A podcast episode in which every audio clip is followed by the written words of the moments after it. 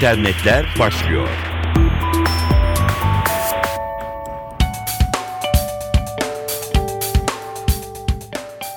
Dijital dünyadan gelişmelerle karşınızdayız. Mikrofonda Dilara Eldaş. Akıllı telefonlarımızı güncelleyerek başlayalım. Önce Androidçiler Google'ın Android 4.2.2 Jellybean güncellemesi yayınlandı. Galaxy Nexus, Nexus 7 ve Nexus 10 modelleri için geçerli şimdilik ama yakında tüm diğerleri için de indirilebilir olacak. Güncelleme menüsünden yeni sürümü indirebilir fakat telefonda indirme seçeneği aktifte olmayabilir şu anda.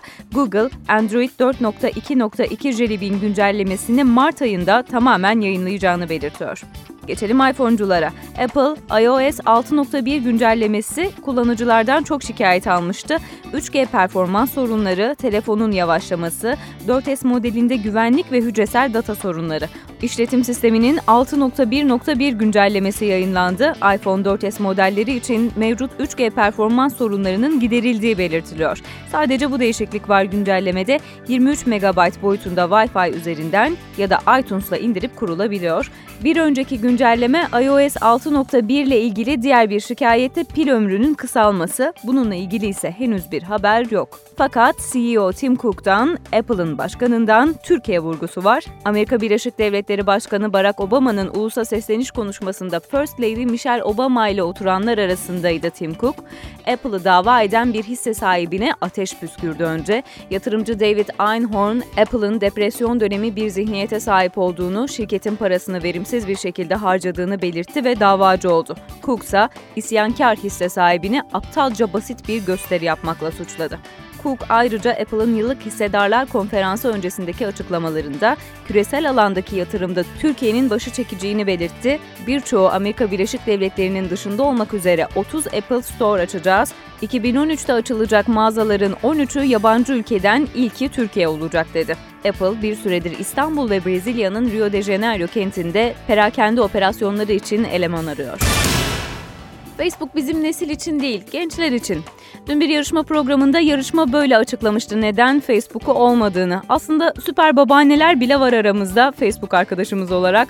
Facebook'u olduğu halde bundan vazgeçenler de yok değil. Güvenlik ayarlarının sürekli değişmesi ve karışık olması zaman tüneli Facebook'tan soğutan nedenler arasında.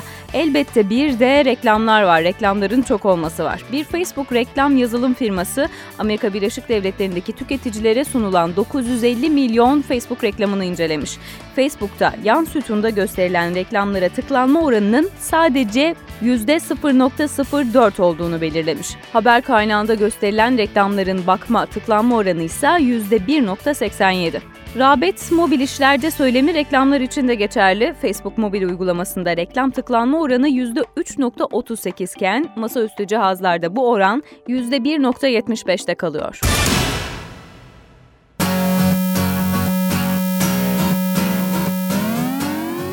Sosyal medyada reklamlar sadece mecra sahibi kullanıcı ilişkisinden ibaret değil kimler reklam vermeli sorusunun yanıtında COBİ'lere işaret ediliyor. Küçük ve orta büyüklükteki işletmelerin sosyal medyada kaçırdığı balık büyük olacak deniyor. SMB Digital Space'in son bulgularına göre 2013 yılında Türkiye'deki COBİ'ler online ve mobil platformlarda alışveriş yapan tüketicileri yakalamak konusunda birçok fırsatı kaçıracak. Türk kullanıcılar ihtiyaç duydukları ürün, marka ve hizmetleri bulmak için masaüstü bilgisayarlar, tabletler, cep telefonlarını bu kadar çok kullanmaya devam ettikçe elektronik ticarete hazır olmayan COBİ'ler rekabette giderek zorlanacaklar. Araştırmada Türkiye'deki 800 binden fazla işletme incelenmiş. Sosyal medyada görünme konusunda küçük işletmeler halen kararsız, sosyal ağlarda ne yapacaklarını belirlememiş durumdalar. 14 ülkede diğer KOBİ web sitelerine kıyasla Türkiye'de KOBİ'ler değişen tüketici davranışlarına yeterince cevap veremiyorlar. Birçok KOBİ'nin halen bir web sitesine sahip olmadığı belirtiliyor. Web sitesine sahip KOBİ'lerin önemli bir kısmı ise gerekli altyapıya sahip değil, arama motorlarında ön plana çıkamıyorlar. Web sitelerinde meta başlıkları yok, gizlilik politikaları ve anahtar kelimeler girilmemiş, cep telefonundan erişememek de diğer bir eksiklik. KOBİ'lerin web sitelerinin %99'u mobil cihazlarda düzgün görüntülenemiyor. %73'ünün ana sayfasında iletişim bilgisi yok, firmaya ait harita ve yol tarifi yok, %90'ının ana sayfasında ise Facebook bağlantısı yok. son dönemin en popüler medya oynatıcılarından VLC, BitTorrent üzerinden paylaşılan videoları online olarak kullanıcılara gösterecek. Açık kaynaklı bir video oynatıcısı olan VLC'nin BitTorrent dosyalarını online görüntülemesi için platformun destekleyicileri 10 bin dolarlık bir yardım topladı. Bu destek geliştiricilerin gerekli kodları yazması için kullanılacak. Torrent dosyalarını server üzerinden oynatan başka yazılımlar da bulunuyor. Ancak sosyalmedya.co'ya göre VLC ve BitTorrent'in güçlerinin birleştirmesi fikri bu projeyi cazip kılıyor.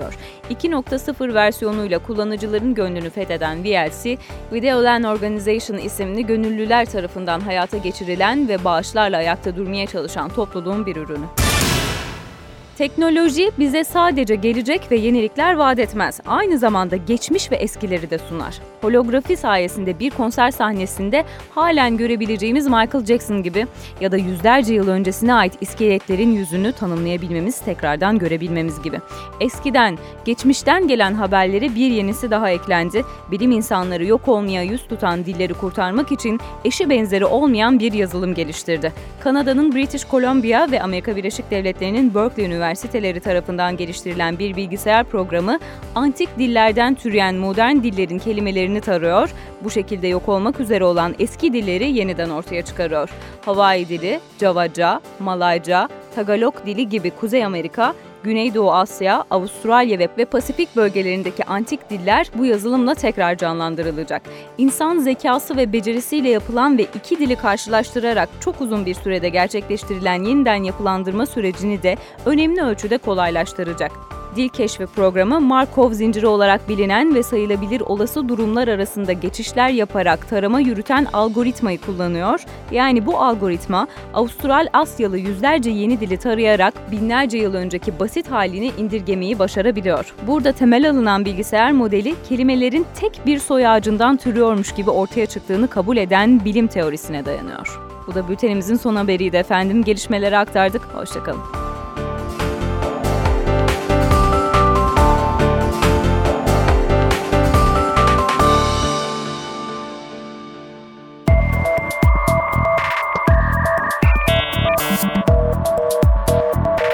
İnternetler sona erdi.